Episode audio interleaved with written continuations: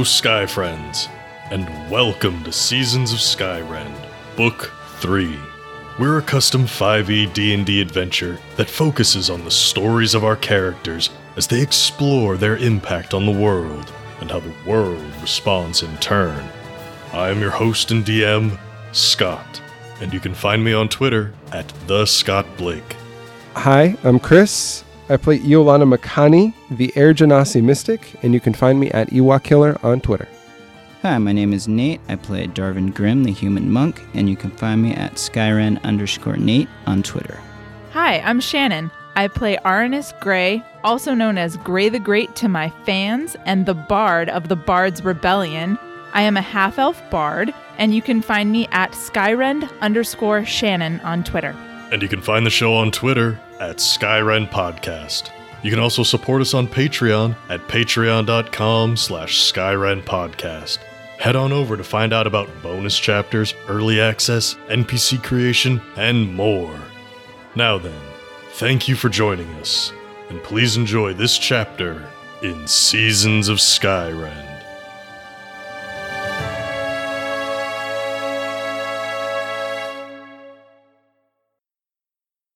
Guarding the entrance to Korum's citadel are two enormous clay soldiers. The one to the left has formed their hands into massive hammers, while the one to the right has sharpened their hands into arcing blades. The formidable pair stand above the unexpected visitors. The harpy, Karis Bristlewing, shrinks nervously behind her companions. Formerly of Earl, and one of the many Earl Earls, the changeling suppression even though they are free now from that bondage, they still retain all of their memories from that time. Finding meaning in death by protecting others, Barreras Gray has spent his afterlife growing stronger and training to fight. The three of them stand with the changeling assassin Vale. Their living body has aged quickly in Korum's realm, but they are still very much alive. Attempting to hide that fact from Korum's servants, they have released a shadowy visage from a glass amulet around their neck. While the souls of the dead are permitted to seek Korum, the guards do not take kindly to surprises. What do you do? Vale looks him dead in the eye, says, We have an appointment. uh. Full on, bold faced lie. Well, I think a couple things need to happen here first, then, Vale, if you're going to lie to these guards. One, um, they have to believe your disguise. Because if they think that you are a living person here, I don't think it's going to matter whether or not you have an appointment. Maybe it will. Like, we'll still roll for it anyways, but it will definitely affect the DC. so, can you read us um, can you please read what they need to do to save against this? Yes, I didn't realize I hadn't printed this amulet up yet, so it's loading. Give me one second. Here we go. That's perfect. Okay. Faster than I could talk. Uh, da, da, da, it's a investigation check. DC okay. 16. Can can you read like the Oh yeah, I'll read the whole thing. Okay. Okay. Uh, a wisp of darkness emerges from the amulet, covering the face of whoever wears the amulet with a grim visage. While active, the wearer can pass as dead. A successful DC 16 investigation check reveals the deception. Once revealed, a creature cannot be deceived again until spending at least one day apart from the wearer. Yes, thank you. Just so we all know what's going down right now. Well, us here at the table and the listeners, the characters don't all have to know. So, first, let's find out if they think you're dead or not. I need their stats. Oh, oh no, I have made a bad, bad decision. Sorry, these guys are not smart. Oh, good. I was worried. I picked them more for their physical prowess than their mental prowess. Wonderful. So, yeah, they will each roll. Well, the highest they rolled was a 14. So, they both believe that you are, in fact, dead. You're a soul. You belong here. In the grand scheme of things, you belong in this realm. Now then, you're lying to them saying you have an appointment. okay. I think first, before we roll for that deception, let's have a little uh, let's have a little talk here.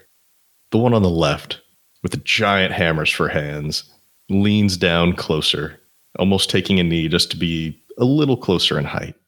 Says, An appointment. With whom? With Corum himself. Mm,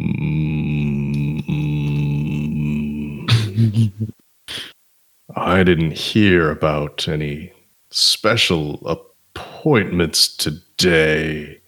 And he like turns and gives a look at the blade handed guard. And they just kind of shrug. Like, I, I I don't know. Why are you asking me? We have the same information. So let's roll some deception. Let's see how well they believe you. Oh yeah, that's a 14 on the die plus my nine. So that's a 23. Daring into my strengths. Ah. Ah, no. That's all right. No, no, that's good. That's good. That's good. You didn't want to fight these guys, anyways, I'm sure. Uh, he stands up and his hands mold themselves back into hands. Hmm. Hmm. Well, if you have an appointment, then. Huh. I guess you're free to go in. Um, hmm. I'm trying to think if he's going to have any other questions for you, real quick. Um, you know what? No, no. I think you'll get yourselves into more trouble inside than out. Oh, wonderful. Gee, thanks. All right. Okay. He moves back to take his position on one side of the gate, the one with the arcing blades. Forms their hands back into hands, and they stand at attention. And, and as the four of you walk into the gate, their eyes just follow you. Cool. And as we uh, continue forward into the compound, I uh, whisper to my harpy companion, who I believe has done the most reconnaissance. Uh, so, which way are we headed? Oh, um, well, Corum lives, or not, I shouldn't say lives. Corum is alive. Not gonna, but Corum spends most of his time in his chambers judging the dead. Uh, I imagine that's where we would find him. Uh, so we must go up. And she like points at the door into the actual citadel itself, and then just raises her wing higher and higher to show like, oh yeah, way up there at the top. So, okay, okay, we knew about this. We're prepared for challenges. Um, what is going to be? Are you aware of a uh, safest route for us to take to get up there? Which I kind of say to the general group, but more inclined toward our. Karis motions to her wings and just says, Well, flying, but I don't think we all can. No, we're not all gifted with that talent. No? Okay. No, I mean, she, she would have known. It's not a surprise to her. if one of you could fly, that would be a surprise. Well, does anybody have any uh, good ideas for making it up there? Or you can just go inside. Uh, I vote for walk. As in go inside. It's my only option. I, I don't have any other ones. Me neither. Okay, okay. Yeah, I'm pretty sure that's the plan. All right. But uh, why don't we do a lap? See if we can't maybe find a uh, a back entrance. Maybe we can't sneak in a back way instead of walking in through the front door. Oh, well, yes. I'm absolutely certain there are multiple entrances into this citadel. Once you're within the outer walls, and since you are on the inside, the other guards at the other gates are not turning in to pay you any mind. And yes, there's a back entrance, there's a side entrance. Perfect. Then um, we want the mm, we want the entrance that looks least used. Okay, well, then people are going to have to roll me some investigation checks. Ooh. Well, I'll try. Because you've all found the doors. Now you need to get specific information about the doors. Not what they taste like, though. That's basically what I do to try to figure it out. Not on purpose, though. Oh, bu- bu- bu- bu- let's start from the bottom this time. Barreras. Four. Hmm. Mm. Damn, it is the bottom. Woof. Uh, suppression. 11. Hmm. Vale. Thirteen. Huh. Okay. In which case, I'm going to say it's that back door there that looks like it's the most disused. Cool. Uh, then let's go in the door. I don't want to kick it in. Um, I want to uh, walk up to it and open it like I'm supposed to be walking up to this door and opening it. Yeah, sure. It is a large wood and stone door, many times your own height, allowing for the passage of the larger souls. But pushing the door, it opens rather easily, and you can all head in. Sweet. So we need to meet rather quick here. I only have an hour on my disguise before it's going to dissipate. So we need to find some stairs and get moving. I feel like we would have known that Yeah, before yeah. we Yes. started. Yeah. Yes. Okay. You would have seen this disguise before. Yeah. Okay. All right then, let me let me do something that will help facilitate the quickness then. Within the walls of Coram's Citadel, everything is quiet and orderly. The ceilings are so high that hallways feel more like alleys. There isn't a soul in sight until several floors higher and around a corner, you find a long line queuing at the largest set of doors you've ever seen. The stones of the hallway fade from the dark red and yellow that dominate the citadel to a smooth and seamless white. Those in line wait, patiently, confused, nervous. What do you want to do? I'm assuming this line to meet Quorum is not a short line and it's not going to move quickly because he has all eternity. So we want to see. Um, this is obviously the most, obviously, this is clearly the most obvious and direct path to him. Can we Mhm. find any other alternate ways? Like, you know, sometimes like in Disneyland, here's the main line, but if you went around another corner, you can find a side door that if you take that side door and the third side door in an elevator, you can get to where you need to be. Like, So you want like the employee entrance yeah, that would have been the faster way to say that. or the fast pass line. There you go. That too. Either one of those Dis. Or we could ask for back cut. Ooh, ooh. Yeah, you could ask for cuts. Back cuts. Every back cut is a front cut to somebody else. Yeah, but that's why you ask for back cuts. Okay. So finding a separate entrance. All right. Hmm. I think this one uh, will be perception. So everybody give me a perception check. Mm, my greatest strength. Oh my God. It's my greatest strength. I don't know what you're talking about. Okay, I'm rolling the wooden die for the first time. Oh, that was not good. Oh no. Oh, it's okay. We're going to be fine. Thank God. That's good. Okay. Uh, let's start at the top this time. Vale. With my zero bonus, I have a three. Mm. All right. All right. It's going to be okay. A gentleman's three. It's going to be okay. Don't worry. okay. Suppression. I got a six. Okay. Barreras. 20.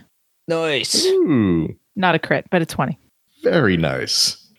You're welcome. So Barreras, while all of your companions are looking around, trying to find a way to bypass this very long line to go get judged by Corum, looking down the sides of this hallway, you see a number of doors, and it is extremely difficult to tell where any of them could possibly lead. But you notice a door near the front of the line, and you see this very tall, very dark winged harpy enter in and she's carrying like she's carrying stacks of papers scrolls journals that type of stuff.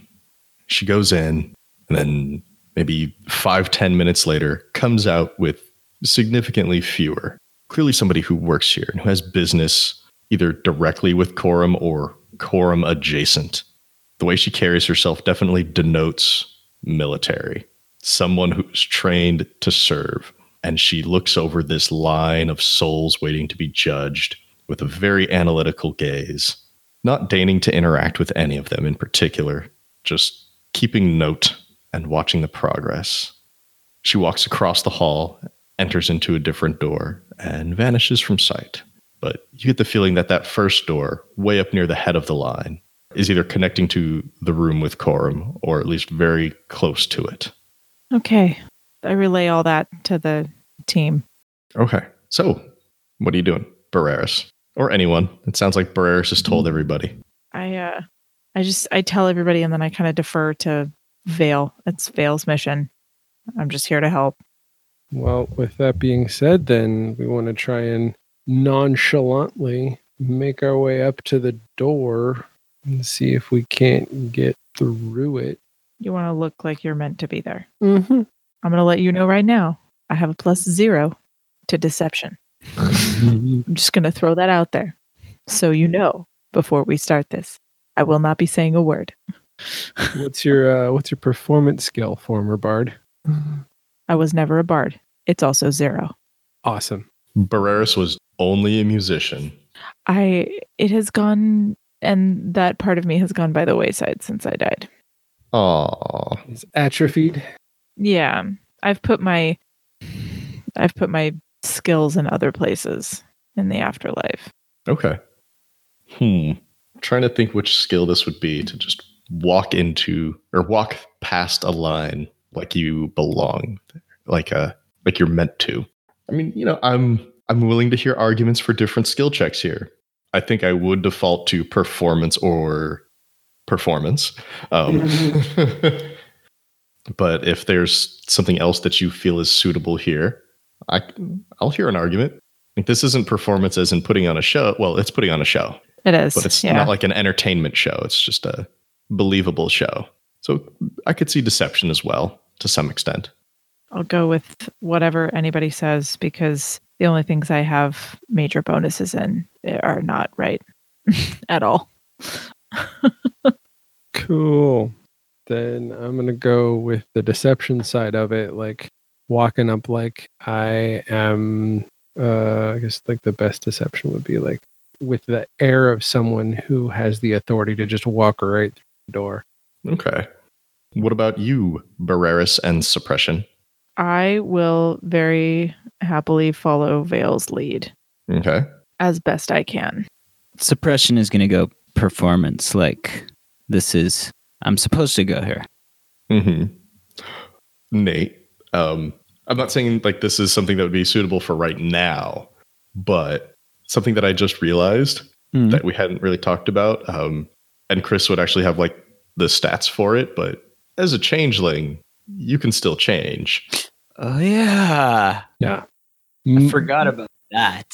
but you are like a soul, so you actually belong here more than Vale does. It's like people knowing your identity isn't that much of a big deal, but just have that in the side, like in your head somewhere. Like if you needed to change how you look or wanted to, that would be fine. I appreciate that because I totally did not even occur to me, which is kind of funny. it's all right. It's all right.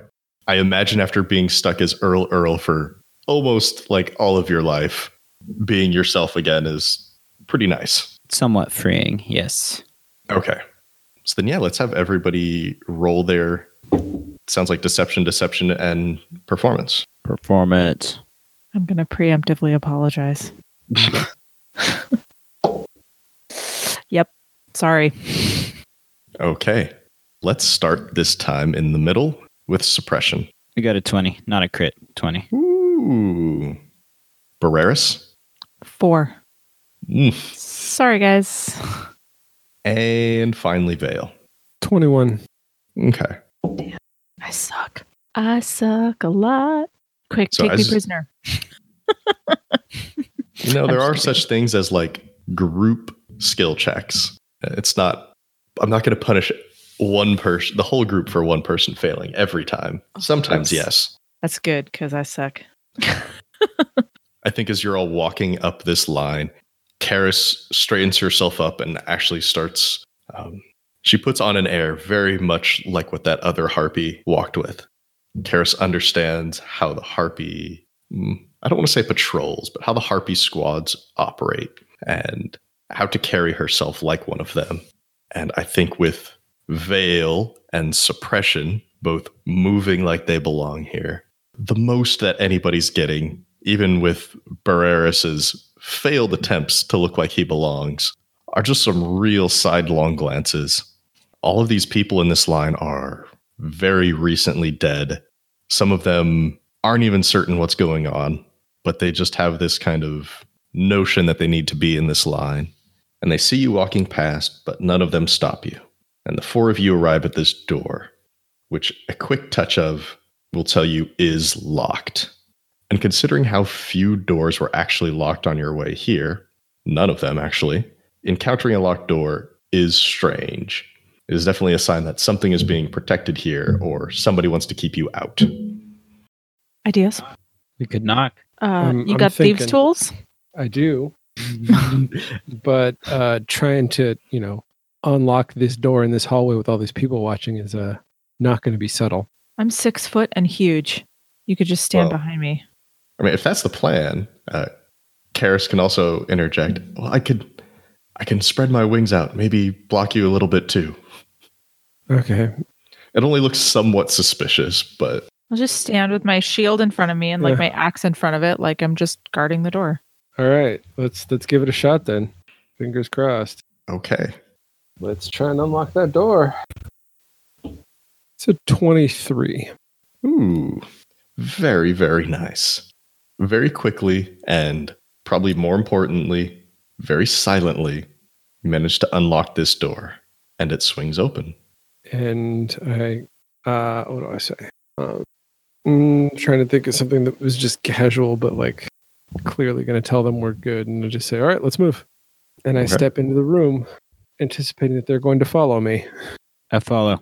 Uh, yeah, I'm in. Off we go. Karis comes in last and quickly closes the door behind all of you. I I, I turn to her and or is it them, her, Her. her? Um I turn to her and say, "Lock that door." Uh, but I don't have the key. Oh, it doesn't have an interior lock. Okay. Got it. Too bad. All right, never mind. oh, okay. Inside the room, you find yourself in a massive, massive study. There are ledgers and papers everywhere. Orderly, definitely, but there's certainly logs or hmm, there's certainly something being kept here as far as information goes. There's a desk on each of the walls. Each have a candle, a quill, stack of papers, and all of the walls are covered in bookshelves holding these different ledgers. Looking up, the ceiling is incredibly high, just like in the hallways. And if it weren't for a small chandelier at the top, you may not even be able to see the ceiling. Across from the door, there's a small window, maybe a few feet high.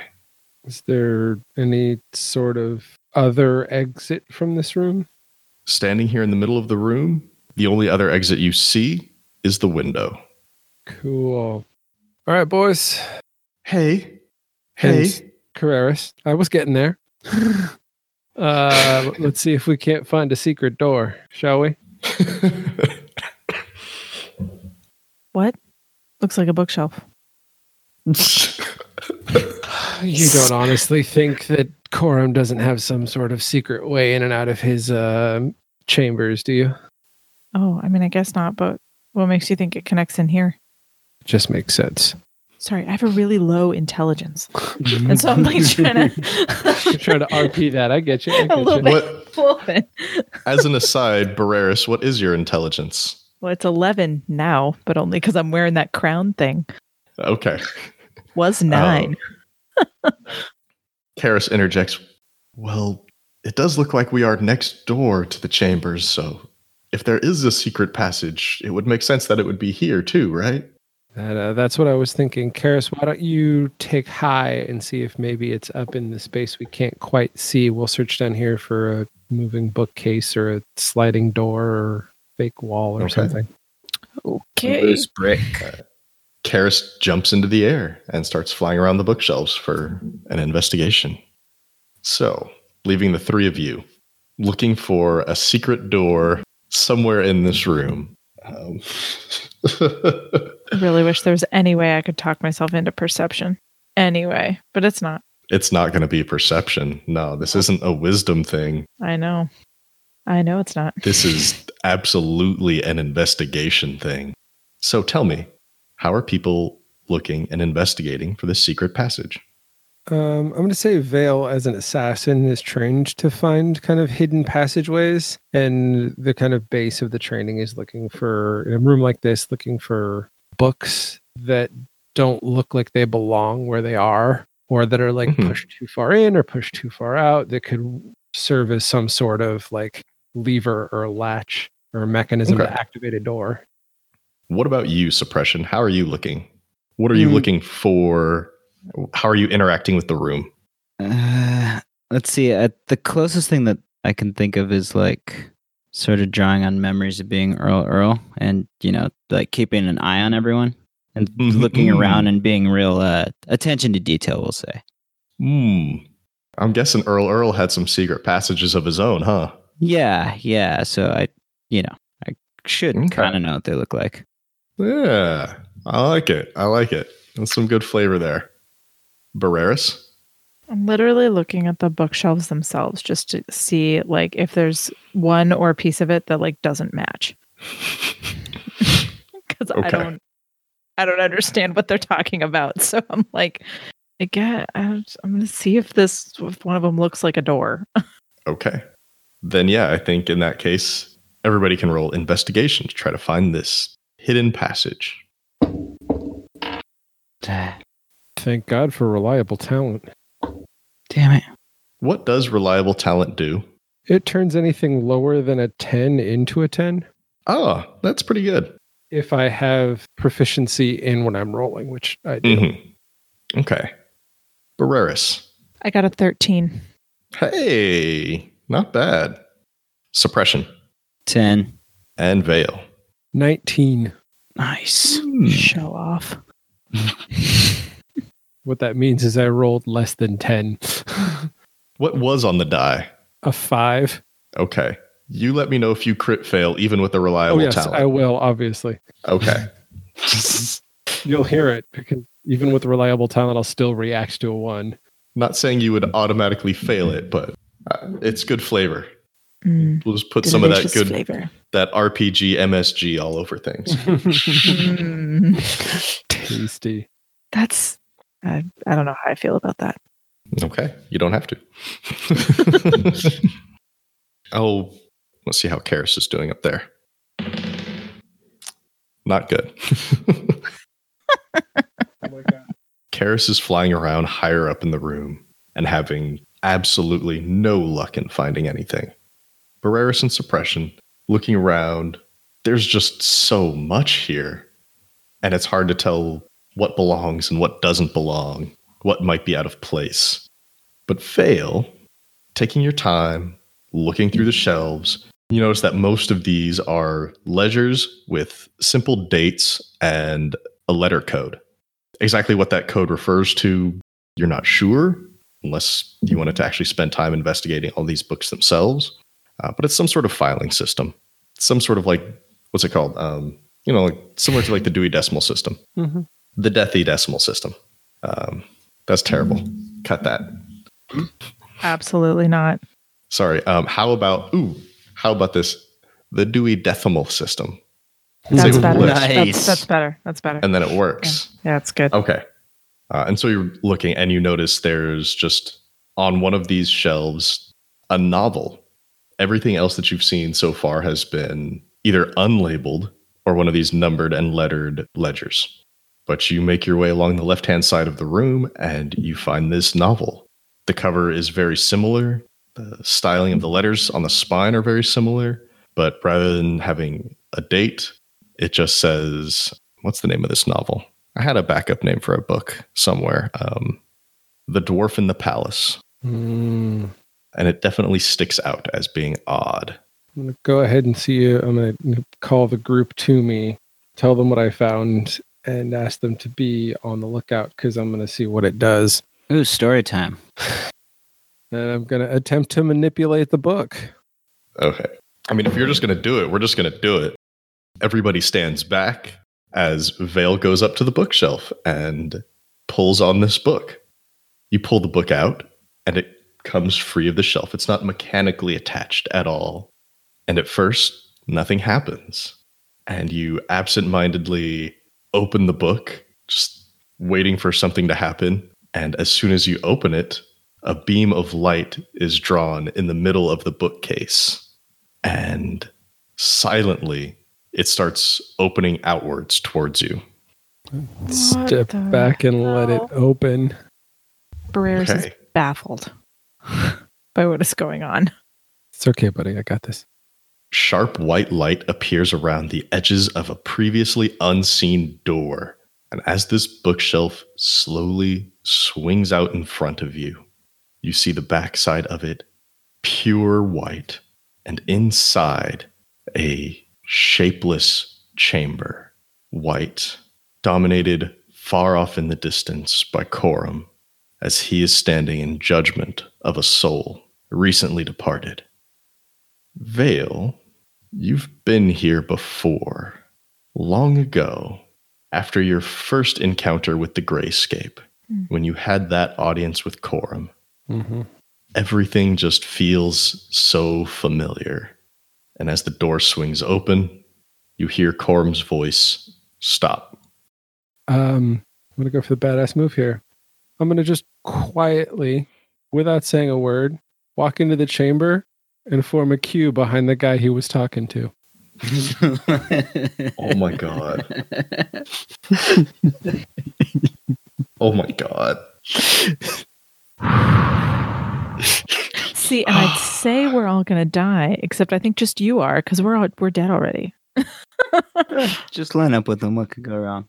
Oh yeah. If- oh, I'm I'm gonna stand squarely behind. what's the- what are the other options? Share with me, team. What other things do you think should happen here? Oh no, I have no mm. ideas. Okay. I like I I literally am going to follow your lead. I just like who as a player I'm like woof. But as a character, right? I will literally just like, oh, Vale's lining up. I literally stand right behind you and just lend my height to your presence. I think it's brilliant. My height and breadth. He'll never presence. notice. Okay. There's one thing I want to make clear before we go back into what's going on. Mhm. Other than Coram and this other soul, nobody else is in here. It's Yep. not like there's a queue in this room. Oh no, I know. Oh no, we know. That's actually Okay. why I think this Yeah, is we a know. brilliant image. Okay. We just made one. Made a queue. It's very ballsy. That's why I liked it. It's very Vale. When you can't sneak, just fuck it. So, a few things here. A few things, which we will take in turn. Because I think you're definitely going to notice Coram's reaction before you notice who this person is that he's speaking with. Oh dear. First, as the four of you make your way across this chamber, you cannot shake the sensation that Coram is watching you. And indeed, he has half turned his face to keep an eye on your approach. And as you get closer, and the silence is deafening, um, actually, I think two of you will recognize this person. Vale, because you've had a personal interaction with them before, and suppression, because this person, at least in life, held a royal office. Not a noble title, but they certainly worked for the crown. And as you get closer, both of you recognize this person as Churlet as the orc companion to Ezabeth. Hmm. Vale, thanks to your shadowy mask right now, Churlet will not recognize you, which I also wasn't thinking about. So, damn. As in life, he does not look pleased to be here. And the four of you form a queue behind him. and Coram is just staring directly over his head at you. And Churlet, confused beyond all measure, briefly looks over his shoulder at the four of you, not recognizing anyone, just turns back up at Coram and says, Wait, I thought this was just. Hmm. I thought I was getting judged alone. What are they doing here? Uh, and Coram just keeps staring daggers into the four of you. Coram doesn't say anything. Not yet. No, I wanted to see if you were going to react. Uh, I just he say, certainly uh, will if you don't do anything. I just say, uh, we'll, we'll, we'll wait our turn, Charlotte. Go ahead. No, you didn't. God, you. Said his name? Oh yeah, totally. All right. I have no idea who this dude is, so I'm kind of like, I do. you know him? I don't say it, but my face definitely gives a twinge of like, huh? Is that really his name? Trilla as says, oh, I was hoping. Wait, wait. How do you know my name? Do I know you? and Trilla turns around, like putting his back to Corum, and he's just staring at the four of you, like, should I know you? Uh, and uh, let's see, what's Val gonna say? oh no, no, you shouldn't know me. We just, uh, I just, I heard about your exploits uh, when I was still alive. This is the biggest load of bullshit we've ever done, and it's so know. good. Is that supposed? Um. Okay. Hmm. First, Vale, roll deception. So it's a seven on the die, thanks to my uh, reliable talent. That's going to be a total of nineteen. I was gonna say it's gonna be a 19. it's gonna it's gonna be a 19. All right. Let's let's see if he believes you. He's a smart guy. Oh, but even smart guys roll threes sometimes. Oh, ouch! Um, okay, so what's Trillet going to say in response? Um, is that supposed to impress me? That you know who I am? No, just just saying that you shouldn't know me, but I'd heard of you. That's how I knew you. You could go ahead and, uh, and finish your conversation. We'll wait. You could go back out in the line, you know. This is supposed to be private. And I'm pretty sure he's going to want to talk to me next. And I just point up at Corum. Mm, suppression, Barreras. Is there anything you want to do here? Nope. Um, no, just no. I've got my shield and my battle axe on my on my back, and I've just got my arms folded in front of me, Okay. half trying to look intimidating, but also like I'm wildly confused as to how Vale knows this person. okay, I'm gonna. Mm, I'm gonna be real disrespectful to Churlet right now. Oh, awesome. So as you're all having this little exchange, Corum's eyes have not left Vale's fake visage, and he stares intently at the four of you. He moves forward behind Churlet, simply reaches an arm forward, places his hand on Churlet's shoulder, and just scooches him to the side. Churlet is confused and wants to be angry at the obvious sign of disrespect, but he knows where he is. and when your soul is on the line, maybe you don't start swearing at Corum. Corum moves slowly and purposefully until he is standing directly in front of you. He stands much taller than any of you here, and with a look of disgust on his face, he points a hand at Vale and says, You dare wear that traitor's face in my presence. I should kill you now for that alone. I, uh, let's see. What do I do? Um, oh, I'll be honest. I'll say I'm. I'm sorry. I meant uh, no disrespect. I only needed it so that I could get past your guards, and I dismiss it. Vale, as I expected. And now, Charlotte knows who you are. and he is visibly fuming. He quickly takes a step up as if to apprehend you. And as he's reaching out, Corum just puts a hand to the side and taps him on the chest. It doesn't do anything physically to him, but Charlotte gets the message to stop, at least for now. This is like a wait a minute type gesture. As that's happening, I move and step between Charlotte and Vale. Hmm. Hmm. Charlotte looks down at Corum's finger on his chest, steadies himself, says, Well, at the very least, you're dead too. I just chuckle. That's all I do. I just chuckle. I think even Like like I'm in on a joke that he's not in on, and that's the laugh. yes. I think even even Barreras chuckles at that one just a little bit. Just a little bit like uh, uh, all right. And you see his face like turn red with anger. He's just bottling it up right now. Okay, Vale. You've come here to see me. Why? I, I think you know exactly why I would cross the realm of the dead to come and find the Lord of the Dead, being a living being in your realm. Well, I imagine it's either to end your suffering or to go back to what existence you had. Which is it? I want to go home. And why should I let you?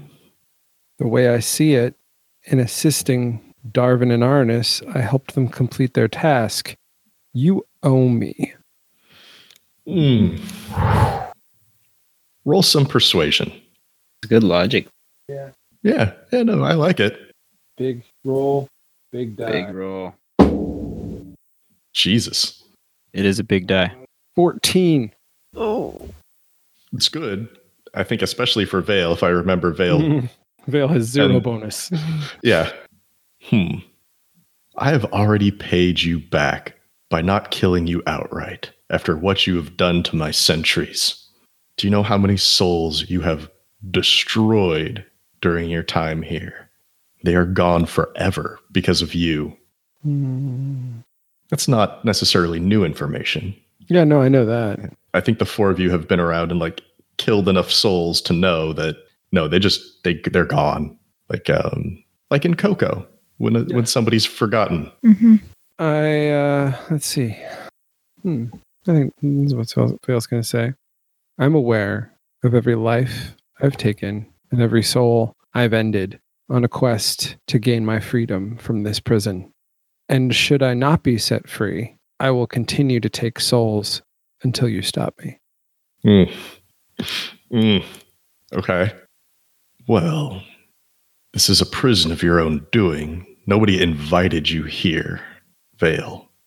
And second, I don't have to do anything to stop you. Your body will give up on its own if I simply wait. Which is definitely true, Oh yeah, I'm aware of that. but that doesn't mean you can't do damage in the meantime, which is the point that he is purposefully not addressing. And that's the point I'm going to make. I'm going to make it pointedly. Uh, Corum, what sort of effect has these loss of souls had on you? Hmm. It annoys me more than anything. Mm, Can I roll an insight They check are- on that? Oh, sure. Yeah, if you want. I crit. It does annoy him, but it's not just like traffic annoying. It's it's like you could tell it has cost him so much time and so much effort to retrain like any of the servants that he's had, like the centuries that he's had, to like find replacements for them. And you can also tell that he does not like having his plans undermined. Like that is probably the biggest thing. It's like he had a plan. His plan is people die, I get their souls, and then if they're willing, I put them to work. And you're fucking that up. It annoys me, Vale, I have to clean up after the mess you're making. It annoys me, Vale, that I have fewer souls at my command. And it annoys me, Vale, that you are taking away what is mine. Well, I will stop. I guarantee I will stop if you assist me in leaving this place. But I swear with every fiber of my being that until I die and every moment after my death, I will do everything in my power to take every soul I possibly can from you until I am beaten into oblivion if you do not assist me. Hmm. Hmm. I want you to roll something here. Let's see. What's it going to be? I'm going to give you advantage because this is good stuff. I think this is up to you, really. Are you persuading Corum into making a deal, or are you threatening him into accepting terms? Well, they're both plus one, so that doesn't really break it down there. So let me think. Character wise, I don't see it as a threat. Uh, Vale doesn't do it as a threat. It's a promise. So it's a it's it's the bargaining chip. It's Okay. this is the story of what will happen from this moment forward. You can choose to help me, or you can choose your alternate fate. It's not an intimidation. Okay. Then roll persuasion with advantage. Eighteen. Nice. Like that number. It's a good number. And what of your three friends here? Do they share your zealous belief? I do not deign to speak for them myself. I know they've allied with me for their own personal purposes, and so I uh, I allow them to answer your question. Barreras, for the first time in this interaction since he stepped in front of Vale, takes his eyes off Churlet as, looks up at Corum and says, I'm with them. Suppression. Suppression says, me too. Karis, behind the three of you, stands up straight and resolute, and her wings take on a very proud posture. I don't want to say aggressive, but firm. I see. So I would have to not let just one soul have their way around down there, but all four of you. What would you all be willing to bargain for me to allow this to happen? To allow Vale's return? What do you offer me? Uh, Vale, Vale will speak first since they're kind of the one pushing the whole thing. okay. Okay.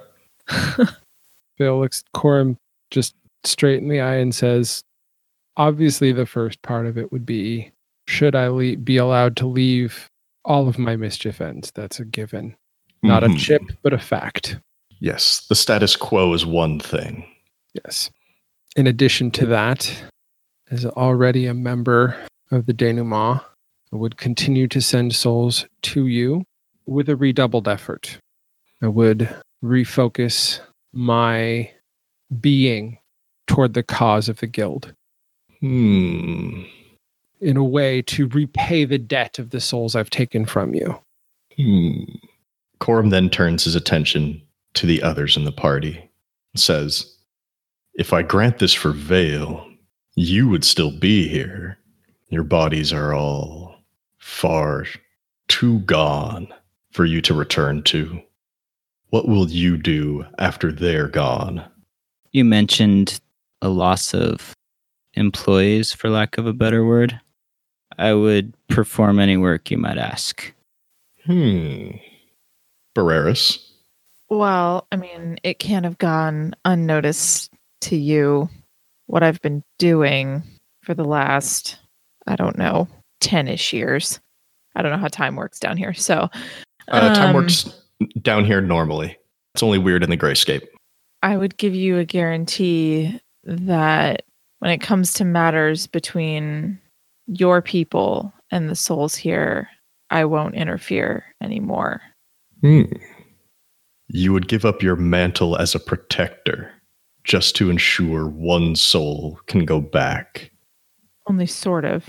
I'm still going to protect those that need it from people who are bullying them, but I'll stay out of your way Hmm. and your people's way.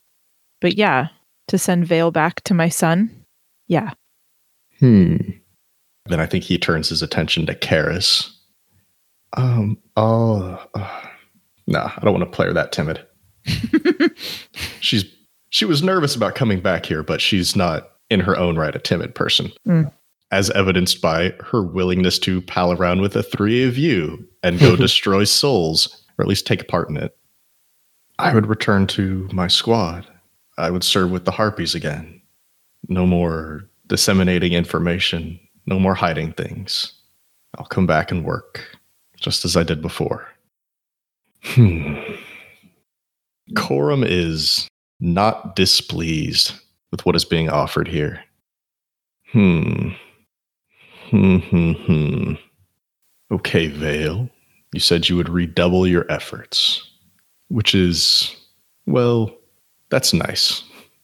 But simply taking out targets as determined by mortals is, well, perhaps not enough. There's perhaps a job that I could give you.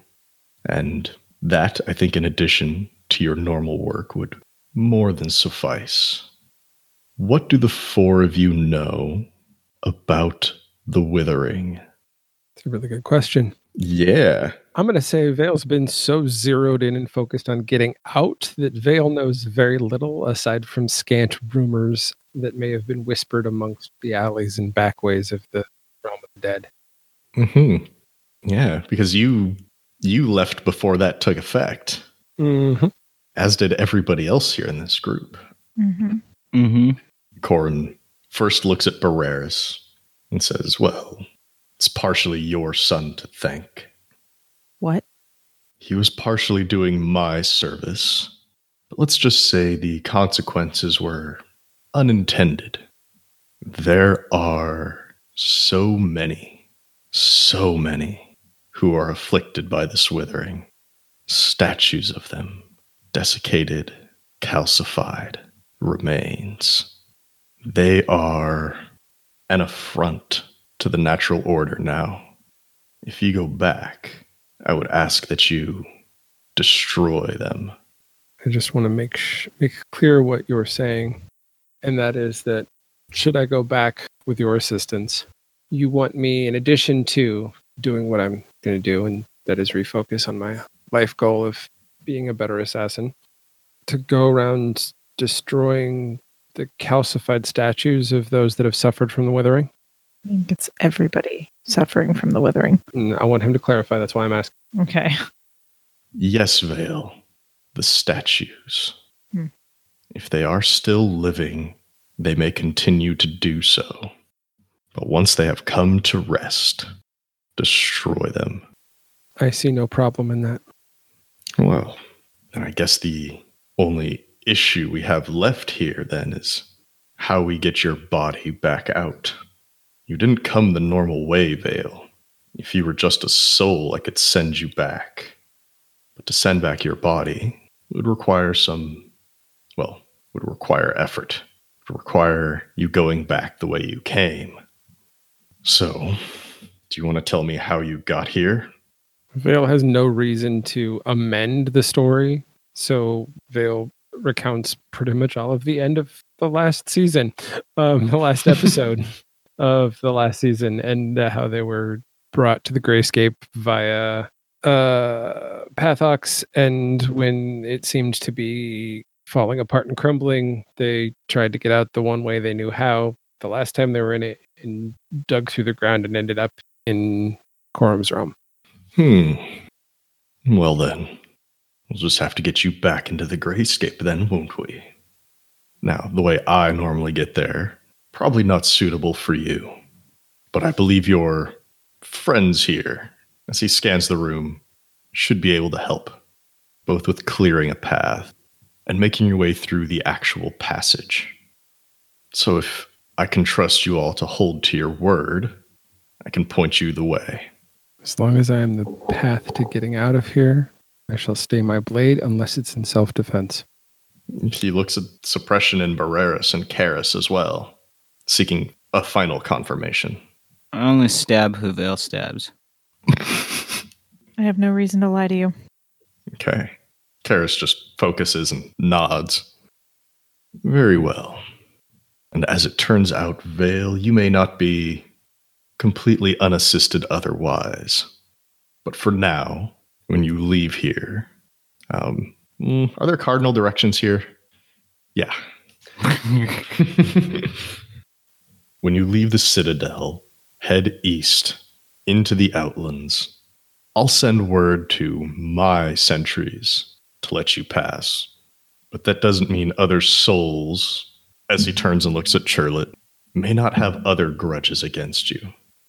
Once you make it past the river, head north, where you will find a cave that ascends into the sky. Follow that. It's not the safest of paths, purposefully so, but it is the easiest way for someone like you to make it there. Hmm. I'm just trying to think exactly what Vale does at this point. It's simple. Corum, thank you. And should I be free, I shall stick to our deal. Oh, I'll be watching you. I will make sure that you adhere to our terms. He stands straight, stretches an arm out, and the main entrance into the chamber begins to open. And he says, Use the front door this time. I say thank you. Start to leave. Out the front door. Everybody going with? Yes. I give one last look at Charlotte before we go, Okay. and I'm out. As you're all walking out, you can hear Charlotte finally find some nerve to speak again. Before the door closes, you hear Charlotte as speak to Corum. I know I told you I wanted to spend my afterlife with my god, with Dorlek, but now I want to stay here. And then the door closes behind you. Making your way out of the citadel, you exit through the gates and past the guards. One of them, the one who had the hammers for hands, looks at you, simply gives you a small nod, noting that your business is concluded and you are leaving. And you make your way back into the city of the dead, guess would be the best way to put it. Are you heading out right now, or are you going back to your hideout for anything? I don't know if there's anything you left behind. Not that I'm aware of. I, I came with everything on my person. So unless my companions have anything they're missing, I'm I'm saying no time like the present. Nope. I'm good. Okay. I'm good. Karis will certainly go along with you. And you begin heading east, away from the citadel, as it darkens behind you. As you get further and further away from the citadel, the buildings become farther apart, and they become in greater disrepair, while the citadel and the areas immediately surrounding it are all quite orderly, with the exception of perhaps a hideout. The farther out you get, the less the departed, both recent and long ago, the less they have thought to maintain their structures. It is a very, dare I say it, lived in look. Hmm. And as you get closer to the outlands, the order and the protection of Coram dwindles. There are no more guards in sight. There's surely a group of sentries out here somewhere, definitely in the skies above, but you know for a fact that some had left earlier to search for Vale. And eventually, you make it to the river that denotes the edge of the territory proper before you get into the outlands. This is not a river of water. Anybody who's come out here, who spent any time even near the edge of the city, knows. It is dark and it is murky and it moves slowly. It's not water. These are the damned. These are the souls that have been cast down by Coram and the other gods as having no place in their afterlives. Normally, they writhe and they flow just on their own. But when intruders go into the river, they can get a little agitated. And with that, we'll bring this chapter to a close. But the story will always continue. Thanks again to all of our Patreon patrons for your support. If you'd like to become a patron, go to patreon.com slash Skyrend Podcast and pick out a level that's right for you. Before we go, I'd like to give special thanks to everyone at the $5 and up tiers. At the $5 City Council level, thank you, Shannon DeMello. At the $10 Mayor level, thank you, Christopher DeMello and Sierra Jones. At the $15 Governor level, thank you, Phoenix Bryan. Thank you for listening to this chapter in Seasons of Skyrend. If you like what you heard, please leave us a five star rating and review on Apple Podcasts or wherever you find us. If you want to chat, we're on Twitter at Skyrend Podcast. You can join our Discord server, or you can email us at skyrendpodcast at gmail.com. You can also find us online at skyrendpodcast.com. As always, we want to thank Vanessa Blockland for our podcast art. You can find more of her work on Twitter at Art by Vanessa B. And thanks to Daryl Dibur for creating our theme music. You can find more of his music at diburmusic.com and on Twitter at diburmusic. Dibur spelled D I B U R. Thanks again for joining us. We'll see you next time on Seasons of Skyrend.